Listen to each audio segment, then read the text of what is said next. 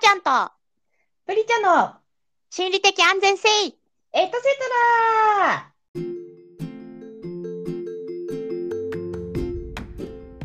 はい、こんばんは、はーちゃんです。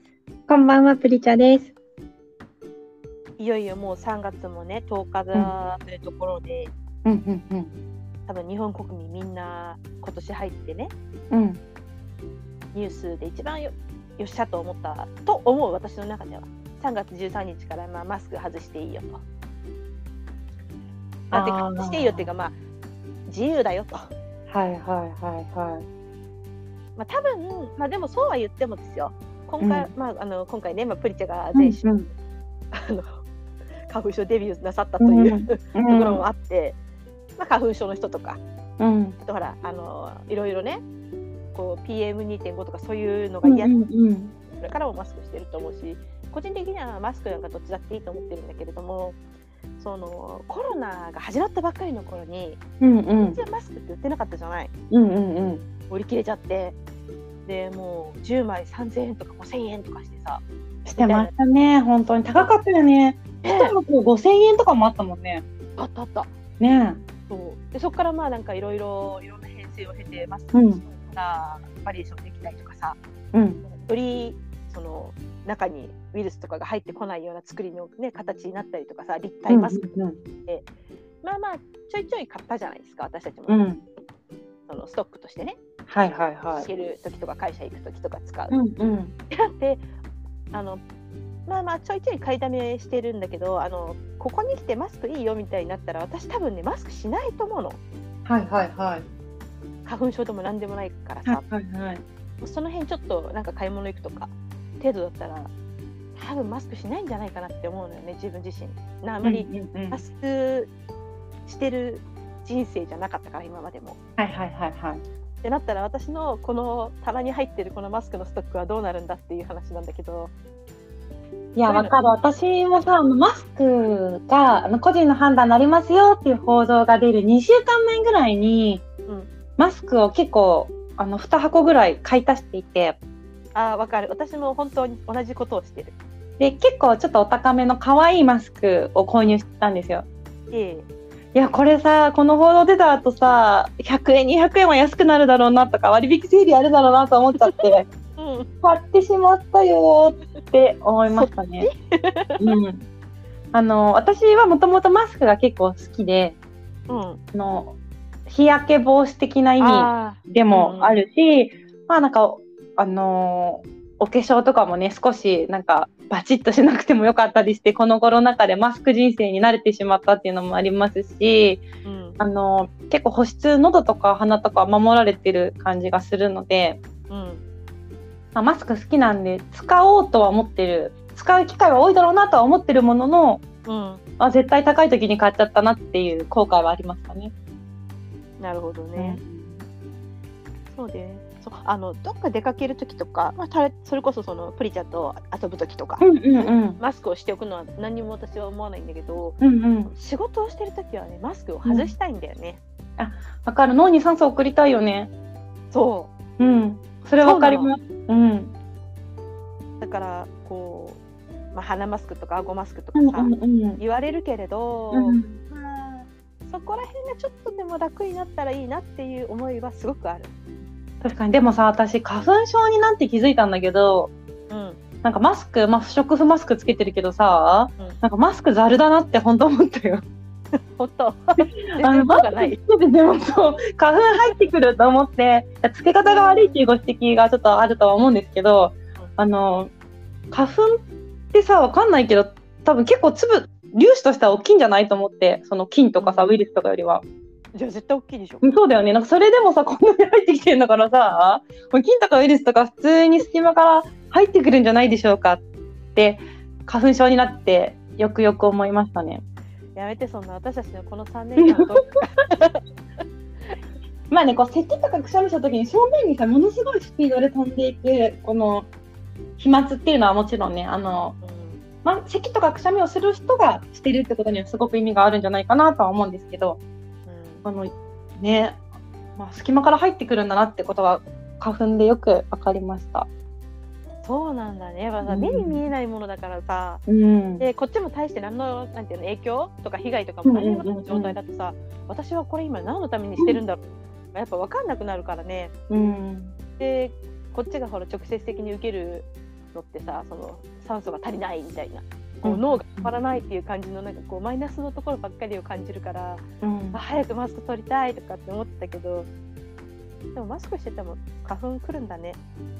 うん、なんだなって思った、まあ、もしかしたらさ外したらもっと来るのかもしれないからこれで私がねあの3月週下旬になってマスク外して外で生活しててうん。よりクシュンクシュンしたらあすいませんマスクの効果ありましたっていう思う可能性もあるのでまだちょっとね基本マスクしてるんでまだわかんないけどマスクしてもそう花粉は入ってくるとは思いました。じゃあちょっともしもしそれでうん。あれマスクやっぱちょっとでも効果あったなって思った時は、うん。まあ、まあ再来週くらいに教えてもらって。そうだね、そうそう、そうします。その時はもう本当にあの全マスク業界の皆さんに詫びないといけなくなってくるからね。もうね。そうただね、まあ私マスク好き派なのでね、ああのー。しばらくはね、そう使うかなとは思ってるんですけど、ねなんか結構若い世代の人とかも外すことに抵抗あるっていうよね。なんかね結構さ、そのコロナになる前からさ、ウレタンマスクとか結構流行り始めてたじゃない。うんうんうん。なんかファッションマスクじゃないけどさ、うん。あれ実はコロナよりちょっと前だったよなと思って、あの漢字とかさ、ロフトとかでウレタンマスクうん。がね、売れ始めてたのって。そうだでそれでコロナが始まって、ウレタンマスクは効果がないよみたそいうなそうそうそう。すごい言われたもんね。マスク警察みたいな 不織布にしなさいみたいなのそうさ、そうそう。あったりして、でも最近さ、ウレタンマスクつけてる人あんまりいないよね。ないね。ねえ、なんかやっぱ流行りしたりなのか何なのかあれですけど。ウレタンマスク、顔の当たり方はすごい柔らかくて気持ちいいんだけどね。そうだねガサ。ガサしないというか。うん。ウレタンだからね。うんうんうん。マスクはそうだよね。ちょっとほっぺたとかのあたりがさ、当たって赤くなったりとかするから。そうそうそうそうそう。摩擦がやっぱね、あるからね。うんうん。なかなかね、難しいところがあるね。ところで、私、んあのこの間ね、まあこれは全然内容的には話す、大した話じゃないんだけど、うんあのまあ、ビッグサイトとかのそういうさ、大きな展示場うんでやってる、まあ、展示会に行ったのね。うん。で、あの、そういうさ、まああのまあ、美術館とかそういうところも全部そうだと思うんだけど、うん。なんていうのかなずっと歩いてるわけでもなくずっと立ち止まってるわけでもない。ちょっと歩いては立ち止まってずっと見て。でたちょっと歩いては見てみたいな。それって一番ねその足が疲れるなと私は思ってて。うんうんうん。なんか例えばパンプスをそのヒールがあるパンプスを履いてたとしても、うん。歩いてる方が楽だなって私は思うの。うんうんうん。でその私はもともとそれ行く予定はなかったんだけどある日ある日というか本当に働いてた時に突然行くことになって、でうんうん。私はいつも普段パンプス履いてるものだからうんそれで、まあ、行ったんだけどまあ広いしうん。で歩いたり止まったり一回も座ることなくなんか4時間ぐらいかなずっとうろうろ歩いて、うんうんうんめちゃくちゃ足痛くてさうんうんうん。帰りタクシー乗りたくなったもんね。足痛い問題あるよね。私はやっぱホテルとかのあの絨毯、ふかふか絨毯系うん。がめちゃくちゃ疲れるなって思ってて、硬い床ってさ、すごいなんか多分体の構造的に支えやすいんだと思うんだけど、なんかそういうイベントとかでさ、床絨毯の場所でなんかこう、ね。そうそうそう仕事とかするときにそういうなんかね会場とかに行ったときとかなんかそういうエクスポみたいなのもさホテルみたいなところでやるとこもあるじゃない？大会場みたいなところにコマがいっぱいこうね展示会みたいな感じできたりとか、うん。ああいう時本当に足が痛いなと思って。うん。そう。床の硬さ床材も結構大事よね。大事よね。うん。私は逆にそのふかふかなのはね全然平気なの。いやいやそれ何時間か経ってみ？結構ねあの痛いよ痛いよ。どっちみち痛いんだけど痛いんだけどまだなんていうのかなその家に帰った後の足の疲れのまあややっていうところで硬い床の方がきつい。へえなって私は感じてる。靴の問題なのかなそれって。その靴のなんだろうそそこの部分の素材とか関係あるのかな。それとかそそうういうね、いろんな要素がね、多分混ざり合ってっていう感じではあるだろうね。その今さ、うん。そのウォーキングにすごい適した中敷きとかも売ってるじゃない、うんそのうは別として、あのすごいいい中敷きみたいな。うんだからまあパンプスに中敷き入れるとちょっと足痛くなるかもしれないけど前にちょっと引っかかっちゃうから。うんでもそのウォーキングしやすい中敷きとか何々しやすい中敷きみたいなのがさたずっと立ってても楽な中敷きとか。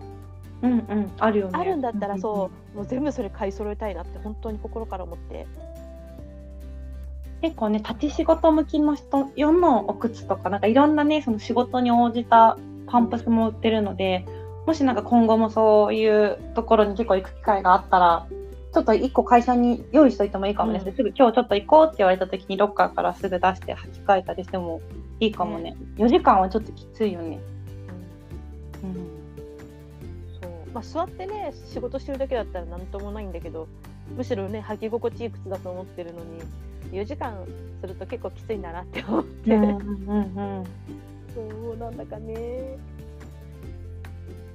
なんかもうさそのなんだろう年なのかわかんないけどさ昔に比べて全然あの治りが遅くて、うんうんうん。うん、今月の今月じゃないかも先月か。2月の初めにその転んだのね私。うん。で この年で本当恥ずかしいんだけど、うんあの膝小僧に膝小僧に血だらけになって、うん絆創膏貼ってたんだけど。うんうん。もうね1ヶ月経って今でもね治んないの跡が。ああね傷跡治り遅くなるよね。そう。もうさその足の疲れとかもそうだしその傷とかさもうなんか全然治んないなって思って。まあでもそれだけね 体をそれだけ使ってきてるんだからしょうがないかって思いつつももうなんか何もかも遅くなってるターンオーバーが遅くなってるなっていうのを感じるんですね。でもほらプリちゃんはいつもさその、まあ、怪我はしょうがないにしてもそのん美容とかさその日焼けとかすごい気遣ってるじゃないずっと。そうなってくるとやっぱりなんていうのかな肌年齢というかうんうん。っていうのは少し保たれるの若い状態で。えどうなんだろうね最近なんかそういう診断とか言ってないからわかんないけど、ただなんか傷にしろ何にしろやっぱなんか保湿が大事だなとはすごい思ってて。あ傷も保湿、うん、なんか肌、肌、まあね、切っちゃった時とか、肌荒れとか、うん。あの、もうやっぱりきちんと保湿、なんか油分じゃなくて水分をきちんと入れて保湿してあげるっていうことがとても大事なんじゃないかなって自分の、ね、実感としては思っていて、うん。なんかやっぱ昔さ、なんかすごいこう、ちょっとね、年上の方が保湿保湿っておっしゃってるのを聞いて、はあ、保湿かって思ったけど、あ、水分大事っていうのに気づいてきたなと思っておりますね。やっぱ水分だね。うん。なんか水分といえばさ、私最近朝起きてさ、なんかいちごで水分取るのにハマってるの。なんて喉乾いて、なんか、いちご冷やしといて、いちご洗って、いちご食べて、なんかちょっとこう水分たっぷりだからさ、美味しいなと思ってうん食べてるんだけどね。なんかいちごってさ、品種たくさんあるじゃない？あるね。で私最近さ、ハマってるのが、紅ほっぺっていう品種なんですけど、甘いやつだ。あれ違う？えっとね、ちょっと酸っぱいのよ。甘酸っぱいの。うん。へなんか私結構さなんか我々世代だとさ子供の頃から食べてたいちごって、まあ、とちおとめとか豊のかとかはい あまおうとか結構さ甘さ重視のいちごが多かっー大丈夫うんうんうん。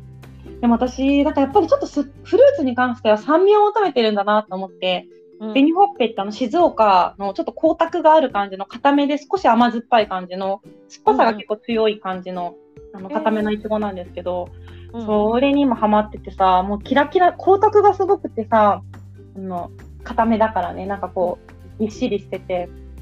ただ私、いちご結構凍らせて食べるの好きなんだけど、うん。凍らせて食べる分にはやっぱり甘いいちごの方が、凍ってることそうねがあんまりそう感じづらくなるからね。うんうん。そうあのいちごアイスみたいにして食べるにはやっぱりちょっと甘みのあるいちごの方がいいんですけど、いちごの品種もさ、この間よく私たちあのお米の品種でね、あの、やれ、夢ピリから七つ星だとかさ、うんあの、なんだっけ、はーちゃんがおすすめしてた秋田の新品種。咲き誇れね。咲き誇れ。まだ私がちょっと試してない咲き誇れとかうんあるかと思うんですけど、いちごもすごいなと思って。最近さ、よく見るなと思うのが、土地愛花？あ、うん見る見る見る。見るよね。うんあれこんなんか、あまりにもよく見るからさ、なんかすごい、あ、こんなに今浸透してるんだと思って。ね。なんかて私の中ではその土地乙女とかのなんか親戚なのかなって思ってる。そのちぎら辺で作られてるなんか親戚なのかなって思ってる。なんか数年前ぐらいに土地愛花っていう名前がついたとかなのかな。なんか本当に見始め、土地愛花って名前を見たのと私結構ここ2、3年だなっていう感じが特に今年はよく見るなと思ったりしてたんですけど。私もそれ思ってた。ただ買ってない。そう、私もまだ土地愛花はちょっと試してみないんですよ。そう。なんかさ日本で食べてない。そうなの、なんか新しい品種ね、ちょっとね、あの、今まで食べてた品種からちょっとこう、くら替えするときね、ちょっと勇気いるよね。そうそう。もう慣れちゃってるからね。一番好きな味をずっと食べてるから。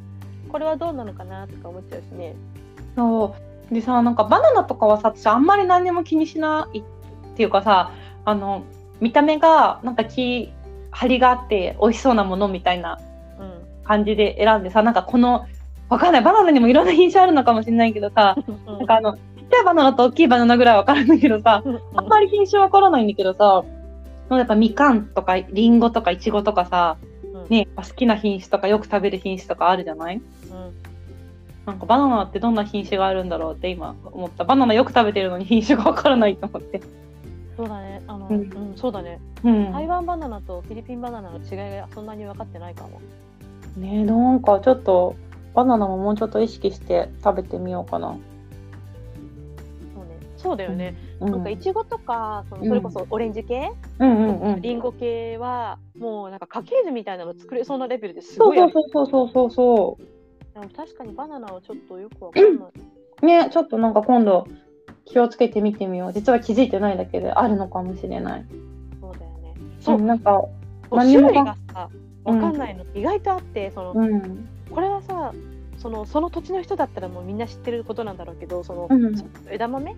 うんうんうん。フルーツじゃなくてちょっと申し訳ないけど、はいはいはい。あれもさ、新潟行ったらすんごいいっぱい種類あるじゃない？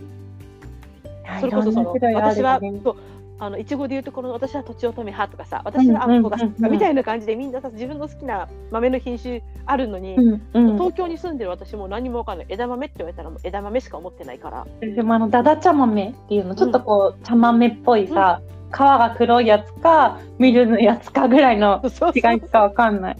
そう。だから本当に枝豆もそうだけどいろんな種類を食べて自分の好きなこれっていうのに出会いたいって本当にわかるわかる。ちょっとなんかご指名のもの作りたいよね。うん、作りたい。自分の、枝豆もそうなんだけど自分のうんうん。本当に好きなイチゴはどれかとか、うん。自分の本当に好きなリンゴはどれなのかとかを、うんうんうんなんか認識したいんだよね。それを上でいろんなものを食べてほら東京にはさそれしか入ってこないとかもあるからすごいわかる。私なんかさ、豆腐とかもさ、なんか、一応な国産大豆で消泡剤を使ってないものっていう2つだけ気にして、まあ、いつもスーパーで買ってるんだけど、やっぱり買うものによって、あ、これちょっと柔らかすぎるとか、これちょっとコクがありすぎるとか、好き嫌いがあるんですよ。なんか高ければ美味しいわけでもなく、そうだねでもね、毎回これ何だったか忘れちゃってさ、あ、これあんま好きじゃなかったやつだとかさ、あ、これ、そうそう、美味しかったんだよね、久しぶりに出会えたとかさ、うんなんで覚えておけないんだろうと思って。ね似てるからかな、パッケージが。ねえ、そう、なんか、美味しいものに出会ったらちょっとさ、ダメだね、ちゃんとメモしとかないとって思って。だってさ、なんかね、せっかく食べるならさ、好きなもの食べたいじゃん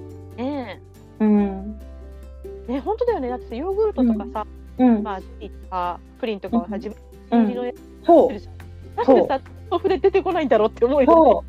そう。なのよ。しかも、食べてる感じでは明確にあるの？に、あ、これ好みじゃないとか、これいいね、これこの硬さ好きとかあるのに、うんそう、覚えられないよ。ねえパッケージでね食べてないからだろうね多分パッケージごとさそのプリンみたいに、そこからこうすくって食べてたらうん覚えるのかもね。そうでも形が違うのは結構覚えられて、あのさ、うんケンちゃん豆腐とかさ、なんか波乗りジョニーみたいな名前のさ、だねそうだね。あの船型の3つがくっついてるようなさ、なんか船型豆腐みたいなのは、私結構好きなことが多くって、うんあれが売ってると結構買って毎回美味しいと思って、あれはなんか形で覚えてる。そうだね。わかる。なんかやっぱそれ何かがないとさ覚えてられない。そう、そうなの。難しいねもう私たちちょっと いやこれは私たちだけじゃないはずよ。うん、えでもさこの間さなんか私たち好きな納豆のメーカーとさそれこそはーちゃんが言ってた好きなスイーツコンビニスイーツとかさ、言えたからさちょっとこの身の回りの普段食べてるものもさ探してみようよ。あの探してみようっていうかメモしてみてこれ美味しかったっていうのちょっとさ あのねお豆腐とかバナナとか枝豆とかちょっとこう今まであんまり気にできていなかったものそうだね。をメモしていこうこれ美味しかったよ ね大切だよ。そういうのをなんかねもう一個ずつ大切にしていかないとさ、ね。そのなんていうの自分が生きてて夜ご飯をあと何回まともに食べれるんだろうとか思ったら一食ずつなんかもう丁寧にしていかないとみたいな気持ちになってきて。ねどうせ食べるならね好きなものと美味しいものを食べられるように自分の、ね、記憶一つで変えられるならちょっと覚えておきたいですよね。そうだよね。あ そうなのあーってなった時のなんか自分への、うん。自分へのなんかがっかり感があるのよ。そのものじゃなくて、ね。気をつけていきたいなって思ってるけど私ねあの実は果物はね冷凍するのがもう大好きなの。うんうんうん。さっきプリチャが言ったみたいに、うん。まあいちごもね甘いやつ冷凍うん。バナナとかも全部切って冷凍しちゃうの、うんうんうんでなんかこう固まったやつをガリガリとうん。口の中にこうピッピッピッて入れて口の中でそのバナナを溶かしていくみたいな、いちごとかして冷凍フルーツすごく好きですね。ぶどうとかバナナとか結構凍らせますね。ぶどう凍らせるの？うん、ぶどう凍らせる。皮はどうして？え、巨峰とかだったら少しあの常温に出して溶けてくるとスルって剥ける。あの表面から溶けてくるから。うんうんうんうん、あぶどうは入れたことなかったなうんうんうん。あの巨峰おすすめですよ。えー、今年しよはい、あのとてもとても美味しい。やっぱね水分量が多いフルーツはね凍らせた時にあのアイスアイスみたいというかシャーベットみたいで美味しいんですよね。う梨とかりんごとか。いや、うーん私行ったことない。よ、梨はあんまりと梨とか洋梨はね凍らせた時あんま良くなかったなってなんか思ったんだよね。そうなんだやめとこうねじゃあ。うん。あまあでもなんかわかんない。やり方によるのかもしれないけどなんかねうん洋梨のスムージーねうまく作れなかったんだよね凍らせて。スムージーにしたら美味しそうと思って香り高くて。うん、最思高じゃうじゃない？ん香りだけ。なんだけどなんかねうまくいかなかったのよね。そそうなんだ。う、うん、難しいね。難しい。ライチは？あライチも凍らせるの美味しいよね。ね。うん。ライ確チライチとかも巨峰に近い感覚だよねあそっかそっか。なるほどね、うんうんえー、ちょっと今年楽しみぶどう買おう。まだいちごの季節だけど、うんうんうんうん。ね。ちょっと美味しいようでまた耐久していかなくてはいけない。そうですね。マスクを外して。はい。マスクマスク外すとね結構香りがはっきりしてきますしね、そうだね。まあ、桜餅など食べて。うんうん。桜の香りを感じてたまにくしゃみとかするかもしれないけちょっと最後に一つあの私からジャストインフォなんですけど、どあの最近ちょっと巷であのロングヒットで有名なインド映画の RRR をちょっと見てきたんですね。はいはいはいはい。であの皆さんもちょっと報道等とかでご覧になったかもしれないんですけど、まあ、インドの映画で3時間ぐらいある。そうすごい長い映画でうんでインドのまあ基本的には独立運動イギリスからインドが独立していくっていう運動において実際の独立運動家2人実在の2人をベースにうん。とその2人はあの実際の史実ではお友達とかではなかったみたいなんだけれどももしその2人が歴史上で友情を築いていたらっていうような架空の設定をもとに実在の人物を出して作っている、まあ、独立運動に向けたうん。あの歴史映画でありつつ結構なんかこうファンタジー的な要素もあったりしてでなんかあのすごくインドの宗教とか神様とかの考え方もこう入っているような超大作なんですけどうん。あのとても、まあ一言で言うと面白かったんですね。でなんかへー。3時間なんですけど、結構没入感があって、うん。あのなんかねずっとクライマックスみたいな展開なんですよ物語が。クライマックス、ずっとクライマックスで、うん。なんか本当になんだろうストーリーを淡々と語るところがあんまりなくてもうずっとなんか泣くか悲しむかあの笑うかみたいなのをもう私はずっと繰り返してきて気づいたら3時間経っていましてで映像が綺麗だよっていうこう触れ込みがあったので IMAX がある IMAX レーザーがある映画館に見に行こうと思ってちょっと見に行ったんですけど、うん、あのよりねその IMAX の中かなりこう自然とかもう壮大な自然とかが映ったりとか、うん、インドの群衆がわーっと人がいるところがシーン出てきたりするのであの IMAX の大画面で見るとかなり圧倒感もあってあのなんかすごく歴史的な問題とかもあるからあの難しいかなって思いがちなんだけど結構頭を空っぽにしてその世界に思いっきり没入できるみたいな感覚があって、うん、あの頭を空っぽにしてその世界に没入してでも見終わった後にスッキリ感を味わえるみたいなあの3時間でそれをまるっと味わえるのでもし皆さん。そう午前半日とか午後半日とか空いたらぜひあの見に行っていただけたらなというあの宣伝です。宣伝というか。あれこれ案件とかじゃない案件とかじゃないんですけど宣伝で。そうなんです。あのボリュード映画って結構ミュージカルの印象を持っている人がいるんじゃないかなと思うんですけど、あのもちろん楽しいインドの歌って踊ってっていう雰囲気はありつつも、あのちゃんとセリフ劇になっているというかミュージカルでストーリーを語るようなことがない構成にもなっていたので、あの、うん、そうそうそうそう。突然踊り出すもんね。そう。あの、まあ、突然踊り出すはいたんだけど。踊るんだ、やっぱね。そうそうそうそう。でもね、あんなにずっと踊ってはいない感じ。うん、いわゆるボリュード的な感じではちょっとなかったので。